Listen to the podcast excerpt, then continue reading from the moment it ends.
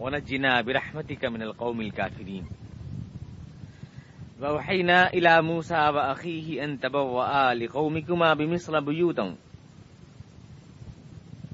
وجعلوا بيوتكم قبلة واقيموا الصلاة. وبشر المؤمنين. صدق الله العلي العظيم. لیکن موسا کو اس کی قوم میں سے چند نوجوانوں کے سوا کسی نے نہ مانا۔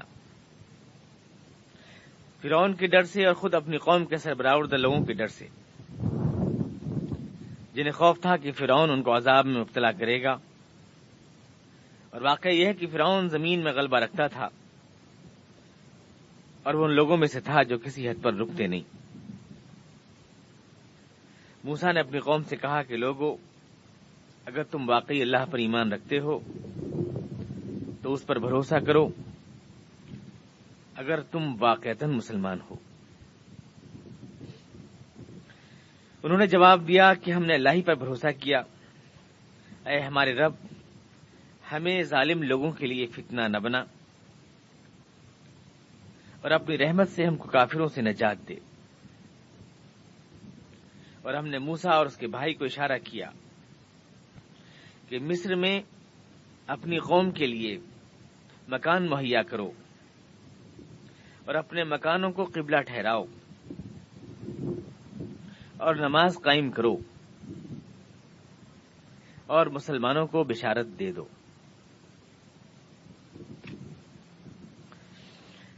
فما من علی موسا اللہ ضروریت من قوم ہی موسا علیہ السلام پر ان کی قوم میں سے چند نوجوانوں کے سوا کوئی اور ایمان نہ لایا۔ کسی اور نے ان کی بات نہ مانی۔ آمن علی موسا کسی اور نے ان کی بات نہ مانی۔ گزشتہ ہفتے کے درس میں میں قرآن کریم کی اس آیت کا جو حصہ یہ ہے، نوجوانوں نے آپ کی دعوت کو تسلیم کیا۔ صرف چند نوجوانوں نے۔ یہ گزشتہ درس میں آپ کے سامنے تفصیل سے بات آ چکی ہے کہ کسی بھی تحریک کو سب سے پہلے لبیک کہتے ہیں نوجوان۔ اور نوجوانوں میں وہ اخلاقی طاقت اور وہ اخلاقی ضرورت ہوتی ہے کہ وہ کسی بھی نئی آواز کو اپنا سکتے ہیں اور اس کے مطابق نقش عمل ترتیب دے سکتے ہیں۔ چنانچہ یہی سب کچھ ہمیشہ تمام پیغمبروں کے ساتھ ہوا ہے کہ ان کی دعوت کے اوپر سب سے پہلے لبیک کہا ہے نوجوانوں نے۔ جب کبھی بھی اسلام کی آواز اٹھی ہے اور خود قرآن کریم کی شہادت ہے کہ انبیاء کرام کی دعوت کو سب سے پہلے نوجوانوں نے قبول کیا ہے۔ ان فرعون العالن فی الارض اور فرعون زمین کے اوپر میں بہت سر بلند ہو رہا تھا وہ ان لمن المصرفین اور وہ حد سے آگے بڑھ رہا تھا۔ میں نے آپ کو بتایا تھا کہ یہ جملہ ہے ان سرداروں کا، بنی اسرائیل کے قوم کے، ان علماء کا، اور ان بڑے بڑے لوگوں کا جن کی قیادت مسلم تھی۔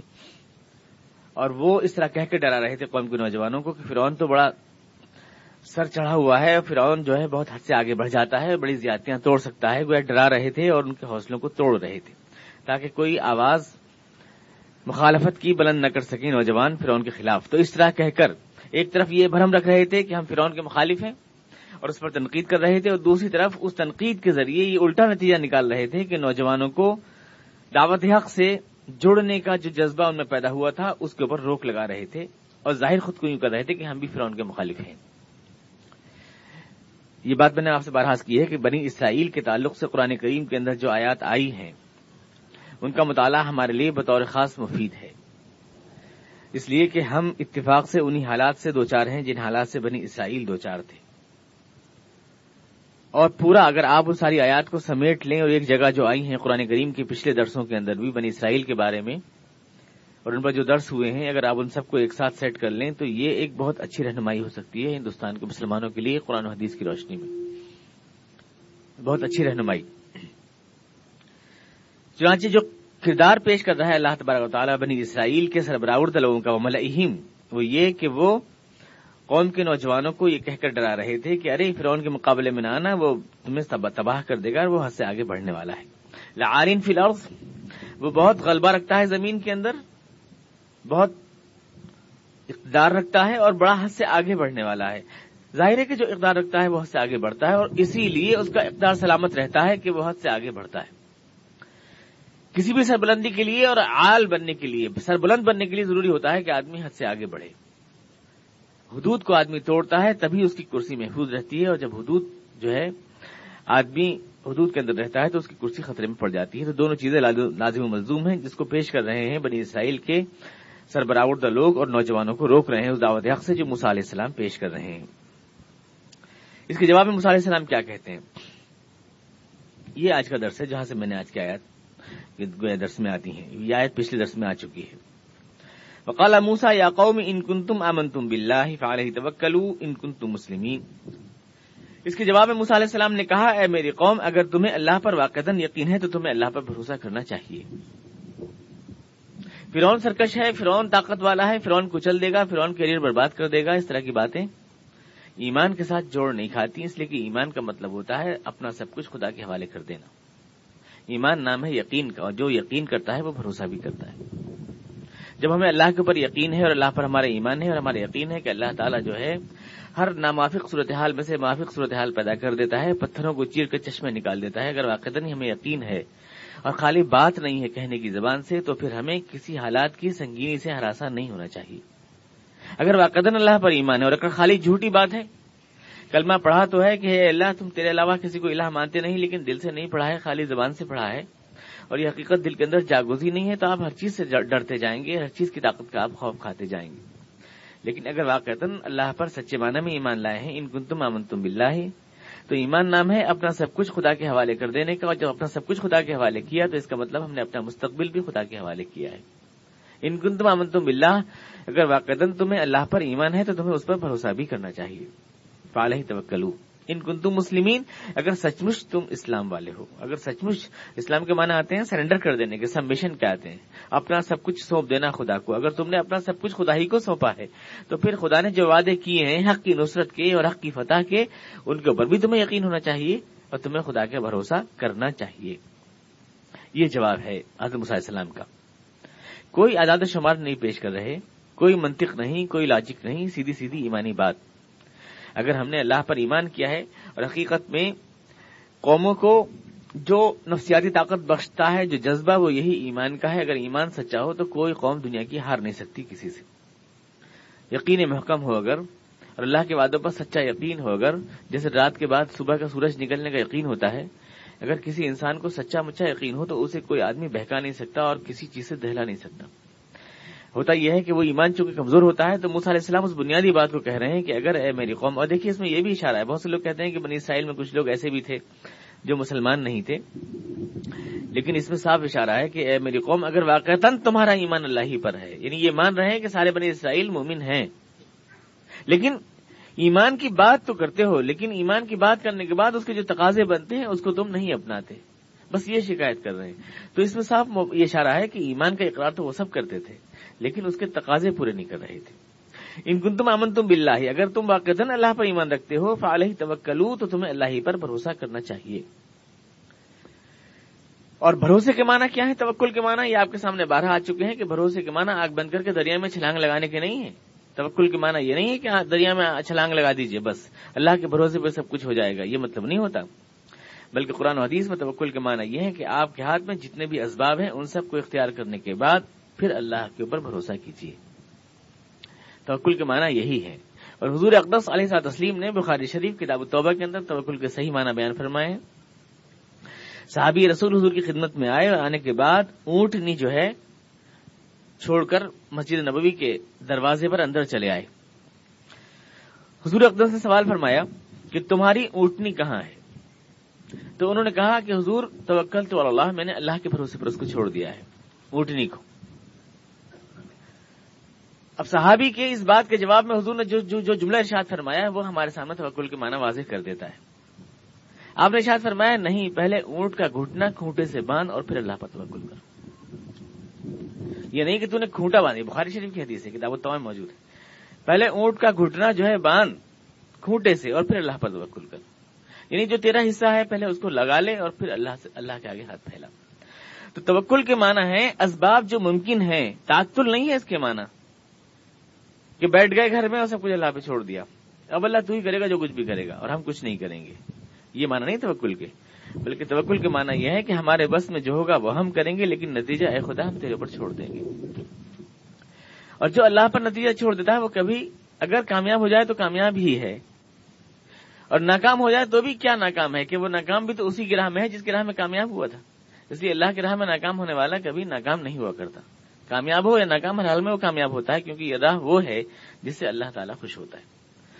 تو اس راہ پر چلنا جو ہے اور اس میں اپنی ساری تاب و توا نچوڑ دینا زندگی کے سارے مسائل میں توکل کے معنی یہی ہے۔ خالی دین غلبہ دین حق کی کوشش میں نہیں، بلکہ آپ مکان بنا رہے ہیں، آپ شادی کر رہے ہیں، آپ زندگی کے دیگر معاملات کے اندر بھی جتنا آپ کے بس میں ہے وہ آپ کریں اور باقی نتیجہ اللہ پر چھوڑ دیں۔ یہ توکل کے معنی ہے۔ اور لوگ توکل کا ترجمہ یہ کر دیتے ہیں کہ بس گھر میں بیٹھ جائیے آپ۔ اللہ کے توکل کے اوپر اللہ رزاق ہے اور اللہ کرنے والا ہے۔ اور دیکھیے کہ وہ پرندوں کو بھی روزی دیتا ہے اور جانوروں کو بھی روزی دیتا ہے۔ تو اس طرح ہم گھر میں بیٹھ جائیں گے، اللہ ہماری روزی کا انتظام کرے گا اور اللہ سب کچھ کرے گا اور چھین چھان کے ساتھ دنیا سے کفار سے حکومت و اقدار ہمارے قدموں میں ڈال دے گا۔ تو کل کمانا لوگ یہ کرتے ہیں۔ لیکن یہ بات بالکل ٹھیک ہے جو لوگ مثال میں کہا کرتے ہیں کہ صاحب پرندوں کو بھی اللہ روزی دیتا ہے، تو ہمیں کیسے نہیں دے گا؟ یہ مثال اپنی جگہ ٹھیک ہے، لیکن آپ یہ جانتے ہیں کہ پرندوں کو اللہ تعالیٰ روزی دیتا ضرور ہے۔ لیکن پرندے کو دانے تک خود جانا پڑتا ہے، دانا کسی پرندے کی چونچ میں نہیں آیا کرتا۔ خدا کا اصول یہ ہے کہ آدمی کو جدوجہد کرنا پڑتی ہے، محنت کرنا پڑتی ہے۔ اب کچھ لوگ کہتے ہیں کہ مسلمانوں کے لیے جدوجہد کے معنی کچھ بھی نہیں ہے۔ خدا تعالیٰ نے مسلمانوں سے غلبے کا وعدہ فرمایا ہے۔ انتم لالون ان کتم ممنین اور زمین کی خلافت کا وعدہ فرمایا ہے کہ وعدہ اللہ الدین امن الصالحات فی الارض اور جو چیز اللہ کا انعام ہے اور اللہ کا وعدہ ہے، اس کے لیے ہمیں جدوجہد نہیں کرنی چاہیے، کوئی کوشش نہیں کرنی چاہیے۔ اور اس کو اللہ پر چھوڑ دینا چاہیے، ہمیں تو بس اپنا اللہ کی عبادت کرنی چاہیے فقط۔ اور باقی چیزوں کو اللہ پر چھوڑ دینا چاہیے کہ اللہ ہی ہمارے لے کر فیصلے فرمائے گا تو ہوگا۔ چونکہ قرآن کی سراہت اور شہادت ہے کہ قرآن نے وعدہ کیا ہے وعدہ اللہ الدین امن امن کم وامل صالحات کہ اگر ہم ایمان والے بن جائیں گے اور اچھے عمل والے بن جائیں گے تو خدا خود ہمیں غلبہ عطا فرمائے گا۔ اس لیے ہمیں فی الحال اپنے ایمان اور عمل سارے پہ کوشش کرنی چاہیے۔ غلبہ اللہ تعالیٰ خود عطا فرمائے گا کیونکہ یہ وعدہ ہے، معود ہے، مقصود نہیں ہے۔ لہٰذا اس کے لیے ہمیں کوشش کرنے کی ضرورت نہیں ہے۔ تو یہ بالکل الٹی منطق ہے، اس لیے کہ توکل کے یہ معنی اسلاف کے لٹریچر میں نہیں کیے گئے۔ اسلاف کی کتب میں یہ نہیں کیے گئے۔ اور یوں تو اللہ نے ہم سے رزق کا وعدہ بھی فرمایا ہے۔ لیکن ہم اس کے لیے جدوجہد کرتے ہیں کہ نہیں کرتے ہیں؟ کوشش کرتے ہیں کہ نہیں کرتے ہیں؟ وہ رزق بھی تو معود ہے، لیکن اس کے لیے ہم جدوجہد کرتے ہیں۔ خدا کے وعدوں کا مطلب یہی ہوتا ہے کہ جو وعدے اس نے کیے ہیں، ان کے لیے آپ اپنی پوری طاقت لگائیں اور اس کے بعد اللہ پر بھروسہ کریں۔ وعدوں کا مطلب اور توکل کا مطلب یہی ہوا کرتا ہے۔ جو روزی کے معاملے میں اور رزق کے معاملے میں خدا کا اصول ہے، وہی غلبے اور اقدار کے بارے میں اللہ کا اصول ہے۔ وہاں بھی وعدہ ہے لیکن جدوجہد کرنا ہوگی اور یہاں بھی وعدہ ہے لیکن جدوجہد کرنا ہوگی۔ رزق کے معاملے میں وعدہ ہے، مگر کوشش کرنا پڑتی ہے، ملازمت کرتے ہیں۔ اللہ کا وعدہ ہے کہ اللہ تعالیٰ جہاں بولی میں یشا یہاں بولی میں شاہ ذکر خدا جس کو چاہتا ہے بیٹے دیتا ہے، جس کو چاہتا ہے بیٹی دیتا ہے، اللہ کا وعدہ ہے، دیتا ہے، عطا فرماتا ہے۔ لیکن اس کے لیے نکاح کرنا پڑتا ہے جہیز میں نہیں آتے۔ یہ باہر سڑک پہ کہیں نہیں پڑے مل جاتے ہیں۔ نکاح کرنا پڑتا ہے یہ جدوجہد تو کرنا پڑتی ہے، انسان کو پلاننگ تو کرنا پڑتی ہے۔ یہی دنیا کا اصول ہے۔ اس لیے یہ بالکل جو منطق کہی جاتی ہے، توکل کے جو معنی بیان کی جاتے ہیں، حتیٰ کہ صوفیہ کے نام نے بھی توکل کے وہ معنی نہیں کیے جو آج کل کے جو ہے جدید صوفیہ کر رہے ہیں۔ یہ نہیں ہے اس توکل کے معنی کہیں کو نہیں دیکھا سکتا۔ شیخ عبد القادر جیلانی رحمۃ اللہ علیہ، انہیں تو طالبین، ظاہر بات ہے کہ صوفیوں کے امام ہے صوفیوں کے امام ہے وہ خود کہتے ہیں توکل کے معنی ترک اسباب نہیں ہے توکل کے معنی ترک اسباب نہیں ہے بلکہ اسباب کو اپنانے کے بعد اللہ پر چھوڑ دینا۔ یہ ہے توکل کے معنی۔ صاف طور سے انہوں طالب نے لکھا ہے۔ تو فعال ہی توکلو کا مطلب مسا السلام کا یہ نہیں کہہ رہے فرون بڑا ظلم کر رہا ہے، تمہارے پر چھوڑو، بس صبر کرو، لات مارو اور چھوڑ کور میں جا کے بیٹھ جاؤ اور اللہ پہ بھروسہ کرو، ایسا نہیں ہے۔ بلکہ تم خدا پر بھروسہ کرنے کے بعد اس کی آنکھوں میں آنکھیں ڈالو اور اس کو چیلنج کرو اور جو بھی ممکن ہو کرو، اللہ کا بھروسہ رکھو، تم ناکام نہیں ہوگے۔ علیہ السلام یعنی توکل جو ہے، وہ ہمیں حوصلے کا سبق دیتا ہے، نہ کہ بے حوصلگی کا۔ توکل کا مطلب یہ ہے، اللہ پر بھروسہ کرو کا مطلب یہ ہے کہ ڈرو نہیں کسی سے۔ یہ مطلب نہیں، ڈر کے کمرے مند ہو جاؤ۔ الٹا مطلب کر دیتے ہیں لوگ۔ اللہ پر بھروسہ جس کا ہو گیا وہ کس سے خوف کھائے گا؟ یہ تو ہمیں حوصلے کا سبق دیتا ہے یہ چیز یہ بہت بڑی طاقت ہمارے پیچھے ہے۔ وہ توکل عزیز الرحیم وہ جو مہربان ہے اور وہ جو طاقتور ہے وہ ہمارے پیچھے ہے۔ اور جو مہربان اور طاقتور پیچھے ہو تو وہ ایسا آدمی ہار کیسے سکتا ہے جس کے پیچھے ایک مہربان طاقت موجود ہے؟ یہ حوصلے کا سبق دیتا ہے توکل۔ اور لوگ اس میں سے نکال لیتے ہیں بے حوصلگی اور پسپائی۔ الٹا گویا اس میں سے نتیجہ نکال لیتے ہیں۔ توکل، اگر تمہیں واقعی اللہ پر یقین ہے کہ اللہ کے وعدے سچے ہوں گے، تو تم اللہ پر بھروسہ کرو، پھر ڈرو نہیں کسی سے۔ یہ جو تمہیں ڈرا رہے ہیں لوگ، ارے بڑا طاقت والا ہے اور بڑا اختار والا ہے اور یہ تو بڑا حد سے آگے بڑھا ہے، اس سے ڈرو نہیں۔ اگر واقعی تمہیں اللہ پر یقین ہے۔ اب دیکھیے نوجوانوں کا ریئیکشن موسا علیہ السلام کی اس بات پر۔ فقالو کہنے لگے، کون کہنے لگے؟ وہی نوجوان جو چند لوگ، جو موسا السلام پر آئے ہیں، طاقت جنہوں نے کی ہے، جو کھڑے ہوئے ہیں، وہ۔ کیا کہنے لگے؟ اللہ توکلنا ربنا۔ ہم نے اللہ پر بھروسہ کیا۔ عزم محکم۔ ہم، اے موسا السلام، آپ کی دعوت کے اوپر ہم اپنے ملا کی بات نہیں مانیں گے، آپ کی بات مانیں گے۔ وہ ہم سے کہہ رہے ہیں کہ ان فرون العالین فلرز یہ بڑا سرکش ہے، کچل دے گا۔ اور آپ کہہ رہے ہیں اللہ پر بھروسہ رکھو تو ہم، اے موسا السلام، آپ کی بات مانیں گے، نہ کہ اپنے سرداروں کی، اپنے سربراہ لوگوں کی۔ یہی تو کہہ رہے ہیں۔ سیدھی سیدھی بات ہے۔ فقالو اللہ توکلنا۔ ہاں ہم بھروسہ کرتے ہیں۔ آپ ہمیں بھروسہ کرنے کے لیے کہہ رہے ہیں، ہم بھروسہ کرتے ہیں۔ اللہ پر بھروسہ کرتے ہیں، اللہ پر بھروسہ کرنے کے بعد ہم اپنی جدوجہد کا آغاز کرتے ہیں۔ اور پھر کیا کہہ رہے ہیں؟ رب بنا اللہ تجال اے ہمارے پروردگار۔ دیکھا آپ نے، عزم محکم پہلے پیدا کیا اور دعا کے لیے ہاتھ بعد میں اٹھائے۔ اللہ توکلنا۔ ہم نے اللہ پر بھروسہ کیا مکمل۔ توکل کا اور اللہ پر بھروسے کا اظہار پہلے۔ اور پھر دعا ربنا۔ اے ہمارے رب، دعا بعد میں شروع کی ہے؟ پہلے نہیں۔ اللہ پر بھروسہ کر لینے کے بعد دعا شروع کی ہے۔ عزم محکم دل میں پیدا کر لینے کے بعد کہا ہے کہ رب بنا اے ہمارے پروردگار، اب دعا کے لیے ہاتھ اٹھے ہیں۔ ربنا لا تجعلنا فتنة للقوم الظالمین۔ پرورد اے ہمارے پروردگار، ہم نے اللہ تجھ پر بھروسہ کیا ہے تو تو ہمیں دشمنوں کا تخت مشق مت بنا دینا۔ لا تجعلنا فتنة للقوم الظالمین۔ دشمنوں کا تختہ مشق مت بنا دینا تو ہمیں۔ یہ کبھی جبھی تو کہہ رہے ہیں، جب آگے نکلے ہیں، سامنے آئے ہیں۔ تختہ مشق کون بنتا ہے؟ جو ٹارگیٹ بن سکے۔ اور جو ٹارگیٹ بننا ہی نہیں چاہتا، وہ کیسے بن جائے گا تختہ مشق؟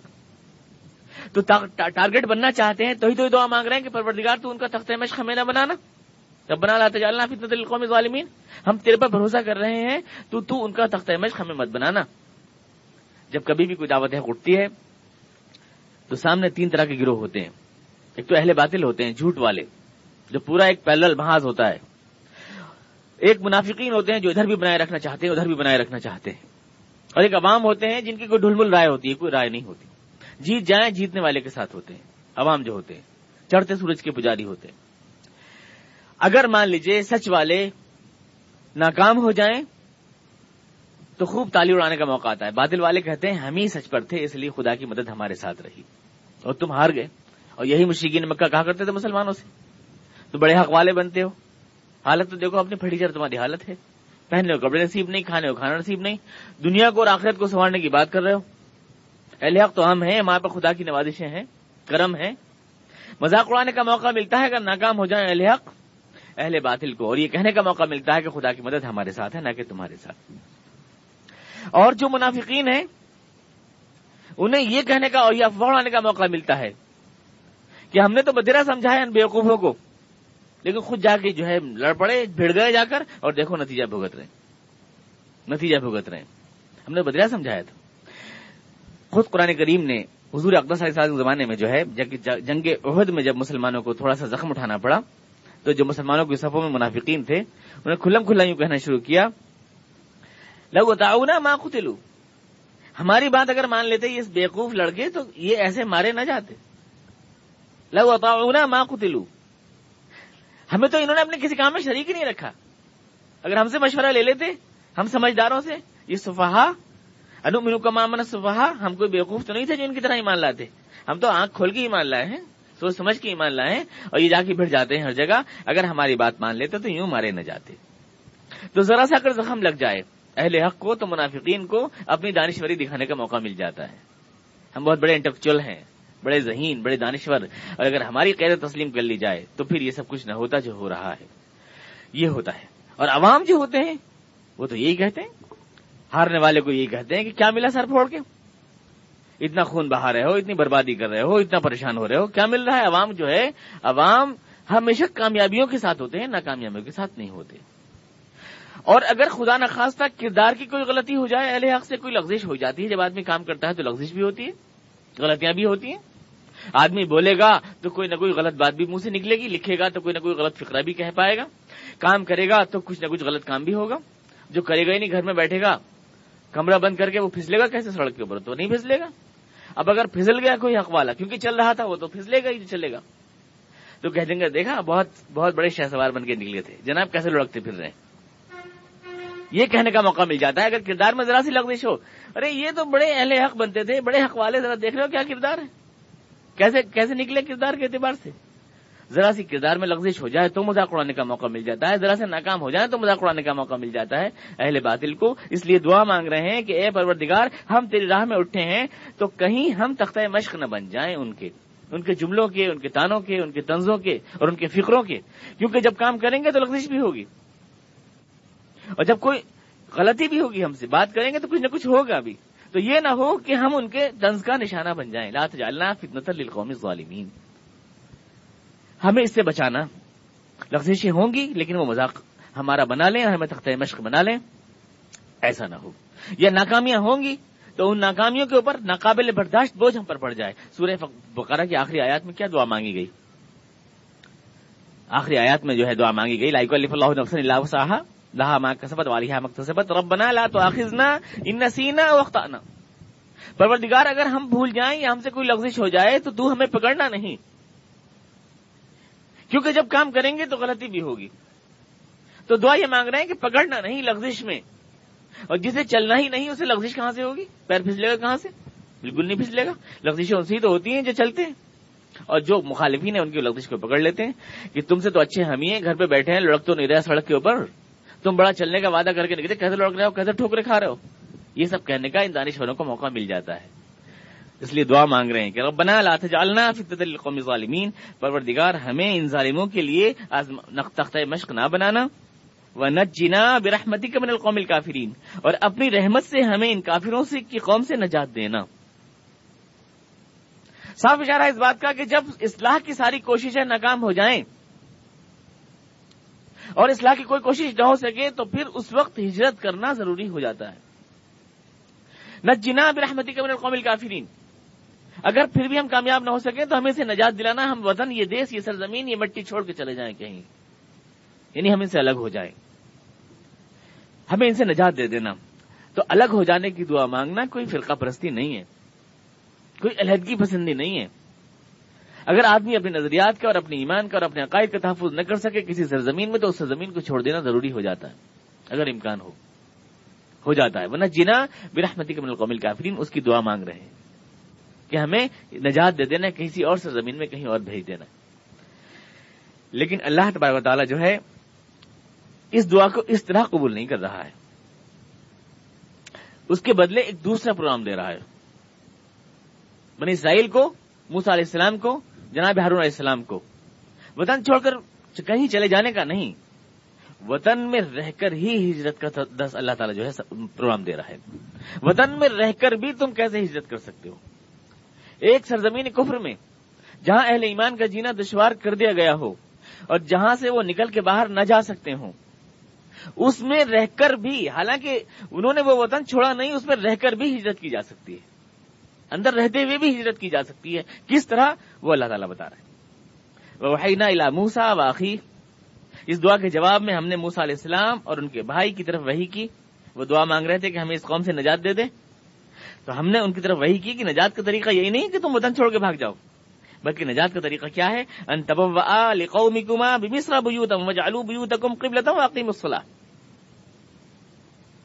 بہت ہی پریکٹیکل پروگرام ہے۔ جو اللہ نے چیک آؤٹ کر کے دیا ہے، بہت پریکٹیکل آپ کو اور ہمیں سننا چاہیے۔ اس لیے جس ملک میں ہم رہتے ہیں، وہاں سے بھی ہم ہجرت کر نہیں سکتے۔ موجودہ انٹرنیشنل قوانین کے تحت۔ کہیں جا نہیں سکتے، کوئی آپ کو مائگریشن سرٹیفکیٹ نہیں دے سکتا۔ آپ کو امیگریشن کرانا پڑتا ہے۔ اب اتنا وہ زمانہ نہیں کہ آپ کہیں بھی چلے جائیں۔ ایک وطن میں رہ کر ہی، اس کی حدود میں رہ کر بھی آپ ہجرت کر سکتے ہیں۔ قرآن کریم اشارہ دے رہا ہے۔ آپ نے دعا مانگی، انہوں نے دعا مانگی ورنہ جنا برحمتی کے قوم الکافرین ہمیں اس سرزمین سے ان لوگوں سے نجات دے۔ اللہ فرما رہا ہے نجات نہیں، یہیں رہو۔ اور یہیں رہ کر حالات کو پلٹو۔ اور رہ گیا یہ بات کہ تم ان دشمنوں میں رہ کر اپنے ایمان کی اور اپنے عقیدے کی حفاظت نہیں کر سکتے۔ تو اس کا پروگرام اللہ تعالیٰ دے رہا ہے۔ کیسے؟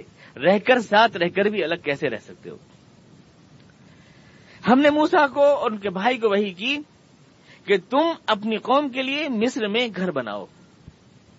سپریٹ آبادیاں، کالونیز، اپنی الگ، سپریٹ محلے۔ تب قومی کما دوسروں کی تہذیب سے، دوسروں کی ثقافت سے محفوظ رہنے کے لیے۔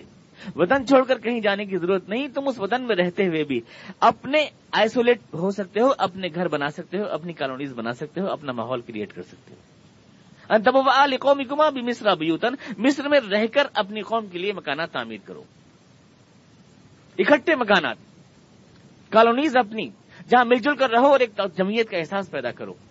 تاکہ کوئی دشمن تمہاری طرف آنکھ اٹھانے کی ہمت نہ کر سکے۔ جب یہاں مسلم کالونیز بسانے کی بات کی جاتی تو لوگ اس کو کہتے ہیں کہ یہ دعوت کے لیے نقطۂ نظر سے نقصان دہ ہے۔ اور ہمیں تو پھیل کر بکھر جانا چاہیے۔ کچھ ایسے حالات میں جب یہاں اس طرح کے مشورے سامنے آئے کہ صاحب مسلمان اپنی آبادیوں کو متحد کریں جیسے کہ آپ مثلا اس بستی میں رہتے ہیں۔ اس بستی میں آپ ایک دبدبا ایک وقار ہے، اس لیے کہ آپ ساتھ رہتے ہیں۔ اور کوئی آپ کی طرف آنکھ اٹھا کر نہیں دیکھ سکتا، اس لیے کہ آپ مل جل کر رہتے ہیں۔ ایک اجتماعیت ہے، ایک طاقت ہے آپ کی۔ اس تجربے کو پورے ہندوستان میں بھی دہرایا جا سکتا ہے۔ مسلمان ایک ساتھ مل کر رہیں، اپنی تہذیب کے اپنی ثقافت کا اپنی اقدار کا تحفظ کریں۔ مسجد اذانوں سے آباد ہوں، اکٹھے ہو کے نماز پڑھیں، اپنی قومی زندگی کی تشکیل کریں۔ بکھرے ہوئے نہ ہوں۔ تو کچھ لوگوں نے کہا کہ نہیں، یہ دعوت کے نقطۂ نظر سے نقصان دہ ہے۔ ہمیں تو بکھر جانا چاہیے اس ملک میں۔ ہر جگہ تاکہ ہم اپنی بات پھیلا سکیں، اپنی بات کہہ سکیں۔ اور اگر ہم ایک جگہ بند ہو کے رہ جائیں گے، پھاٹک لگا کے اندر بند ہو جائیں گے، تو ہم اس دنیا، اس ملک کے باشندوں کو اسلام کی دعوت کیسے پہنچائیں گے؟ لہٰذا یہ نقطۂ نظر غلط ہے کہ ہم آئسولیٹ ہو جائیں اور ہم اپنی کالونیز بنائیں اور اپنے ساتھ ایک ساتھ رہیں۔ یہ غلط طریقہ ہے۔ لیکن قرآن کریم جو پروگرام دے رہا ہے بنی اسرائیل کو یہی ہے۔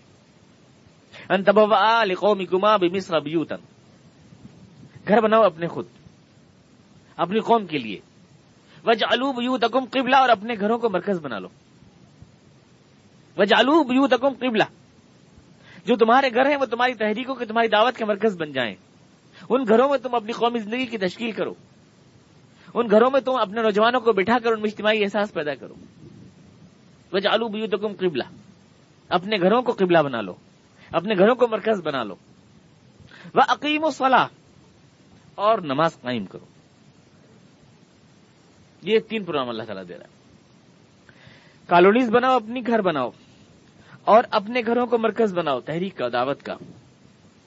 اور وہاں سے پھیلاؤ، سب جگہ تحریک اور اپنی دعوت۔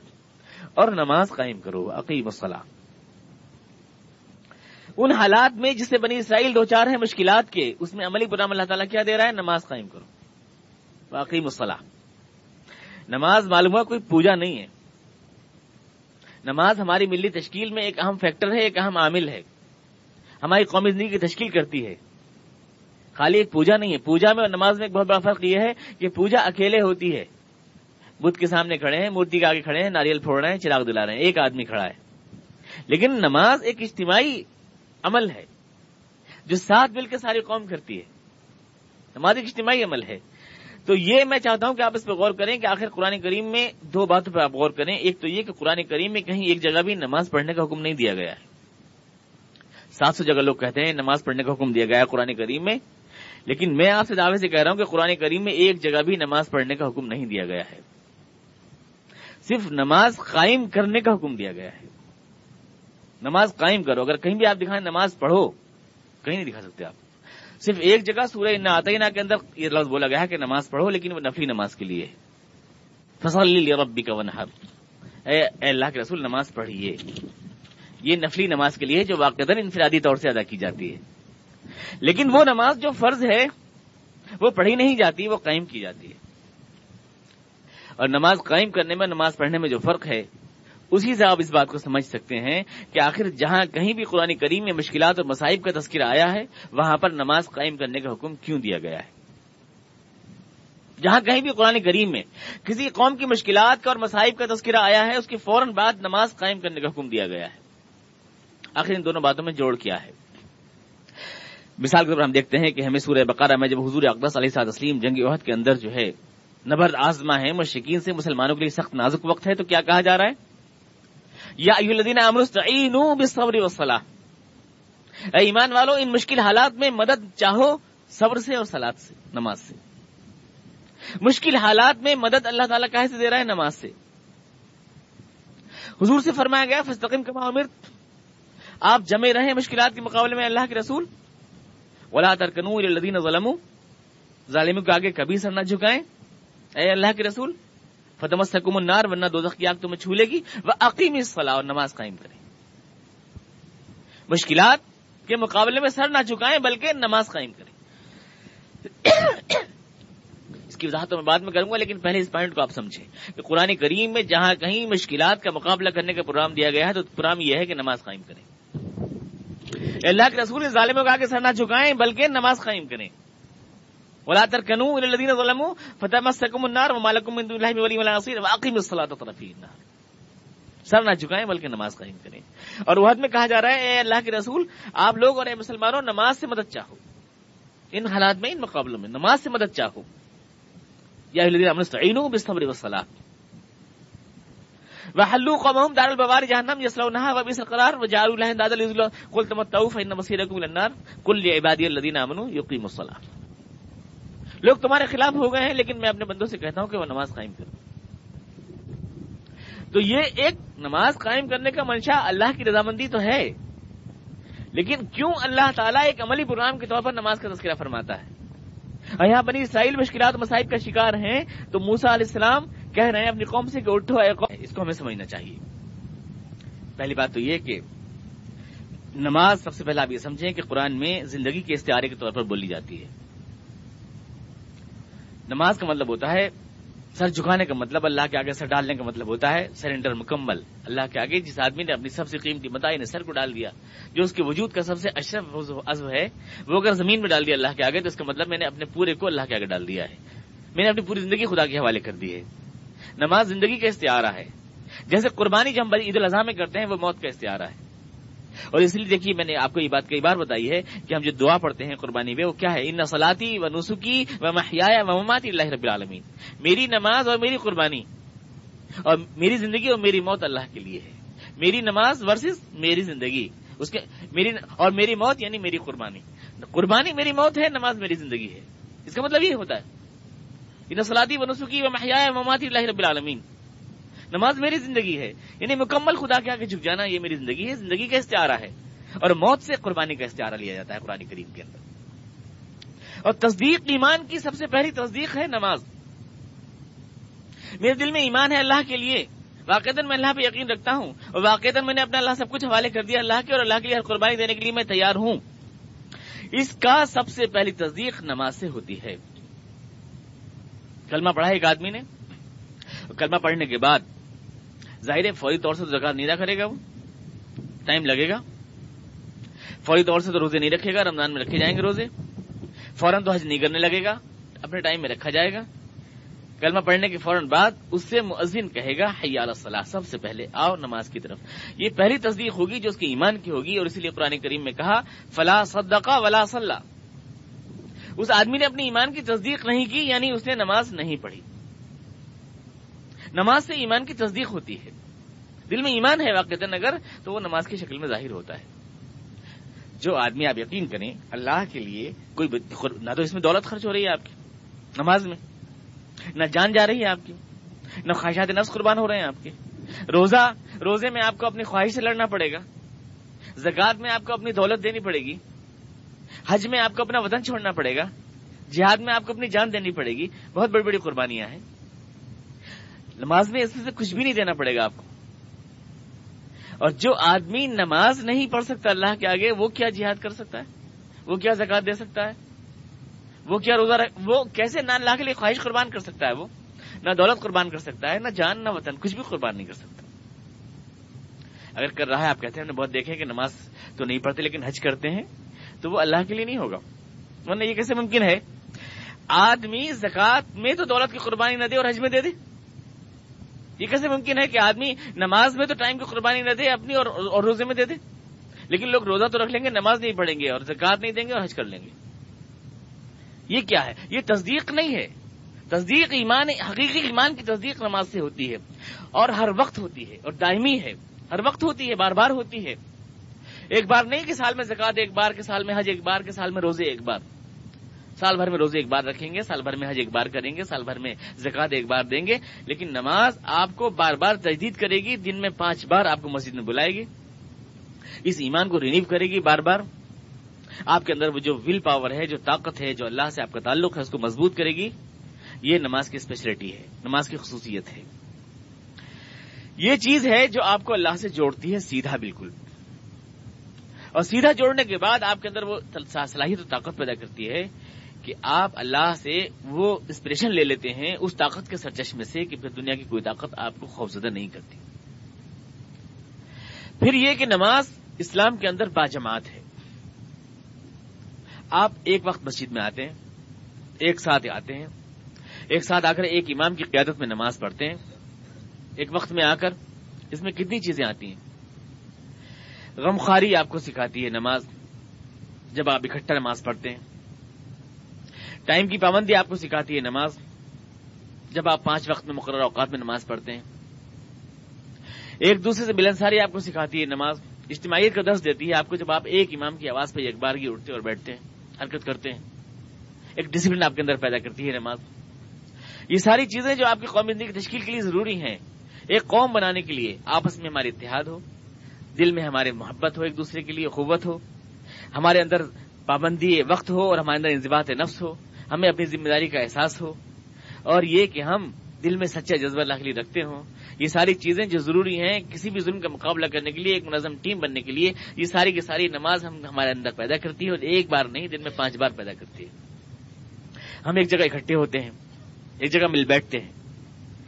تو اس لیے قرآن کریم اس کو سب سے زیادہ پریکٹیکل پروگرام مانتا ہے۔ کسی بھی ظلم کا مقابلہ کرنے کے لیے۔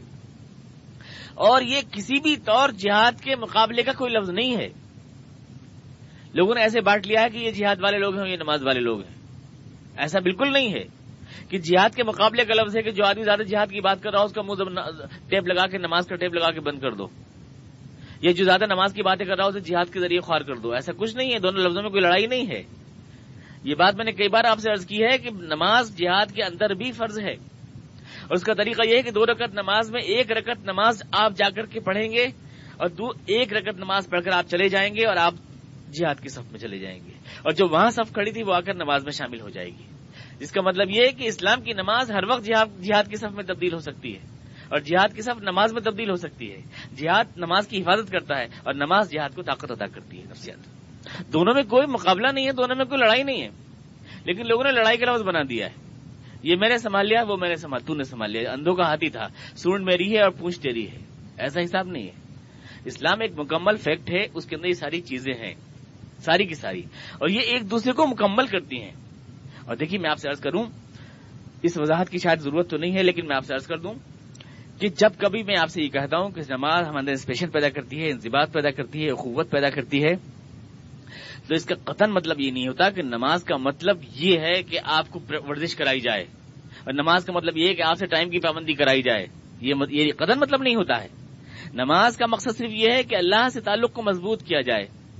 لیکن اسلام نے اپنے احکامات اتنی حکمت کے ساتھ دیے ہیں کہ اس میں ہماری اجتماعی زندگی کی تشکیل اپنے آپ ہو جاتی ہے۔ اپنے آپ ہو جاتی ہے۔ انہی احکام کے ذریعے جو اللہ نے اپنے رضا کے لیے دیے ہیں، انہی میں ہمارے سارے مسئلے حل ہو جاتے ہیں۔ سارے مسئلے حل ہو جاتے ہیں۔ وقت میں گنجائش نہیں، ورنہ میں اس پوائنٹ کو زیادہ ایکسپلین کرتا۔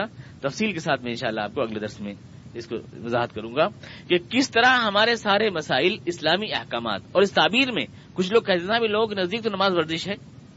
معذل اتنا بڑا الزام ہے، اتنا بڑا جھوٹ ہے۔ تمام اسلام کے فرائض شریعہ کا واحد مقصد آخرت میں اللہ کی رضا حاصل کرنا اور وہاں پہ جنتوں کا حصول ہے، اس کے علاوہ کچھ نہیں، لیکن ہمارا دعویٰ یہ ہے کہ اسلام کے سارے احکامات ہمیں دنیا کے اندر بھی اجتماعی طور سے ہماری تشکیل ہو جاتی ہے اور ہماری ساری کامیابیاں دنیا کی بھی ہم کو مل جاتی ہیں۔ صدقے میں، خیرات میں، بھیک میں، جیسے چاہیں کہہ لیں، لیکن مل جاتی ہیں، حالانکہ حقیقی کامیابی تو آخرت کی کامیابی ہے۔ اور اس پوائنٹ کی مزید وضاحت تفصیل کے ساتھ انشاءاللہ اگلے درس میں آپ کے سامنے کروں گا۔ اللہ تعالیٰ جو ہے کوئی سوال اگر آپ کرنا چاہیں تو کر لیں۔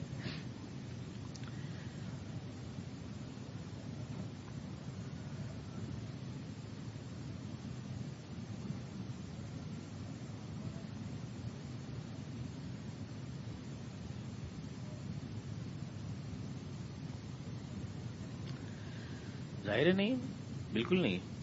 دیکھیے، میں نے ایک مثال آپ کو دی تھی ایک بار کہ کرنٹ ہے، بجلی کا کرنٹ ہے۔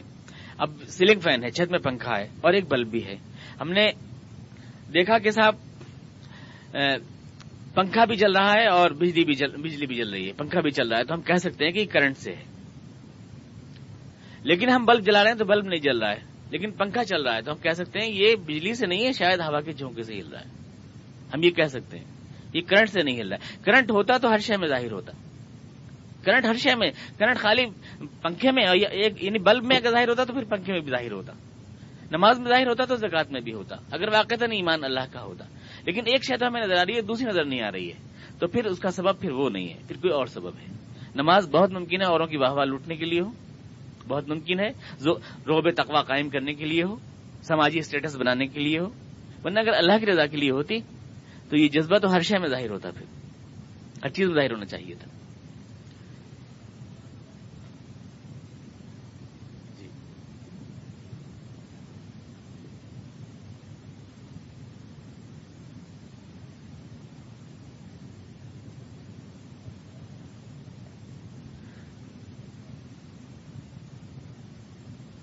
نہیں، یہ دیکھیے، درست ہے۔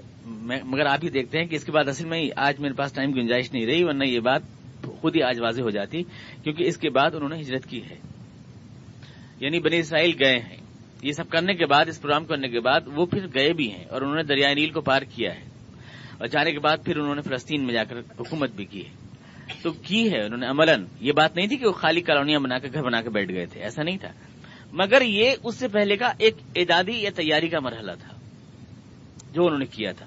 یعنی ایک کوئی ہمیں کام کرنا ہے تو اس کے لیے کچھ ابتدائی تیاری کرنا ہوتی ہے۔ یہ وہ مرحلہ تھا جو بنی اسرائیل کر رہے تھے۔ فرار کا راستہ نہیں تھا۔ اس کی وضاحت اگلے درس میں انشاءاللہ ہو جائے گی۔ اللهم صل على محمد وعلى ال محمد كما صليت على ابراهيم وعلى ال ابراهيم انك حميد مجيد اللهم بارك على محمد وعلى ال محمد كما باركت على ابراهيم وعلى ال ابراهيم انك حميد مجيد ربنا اننا ظلمنا انفسنا وان لم تغفر لنا وترحمنا لنكون من الخاسرين سبحان ربك رب العزة ما يصفون وسلام على المرسلين والحمد لله رب العالمين رب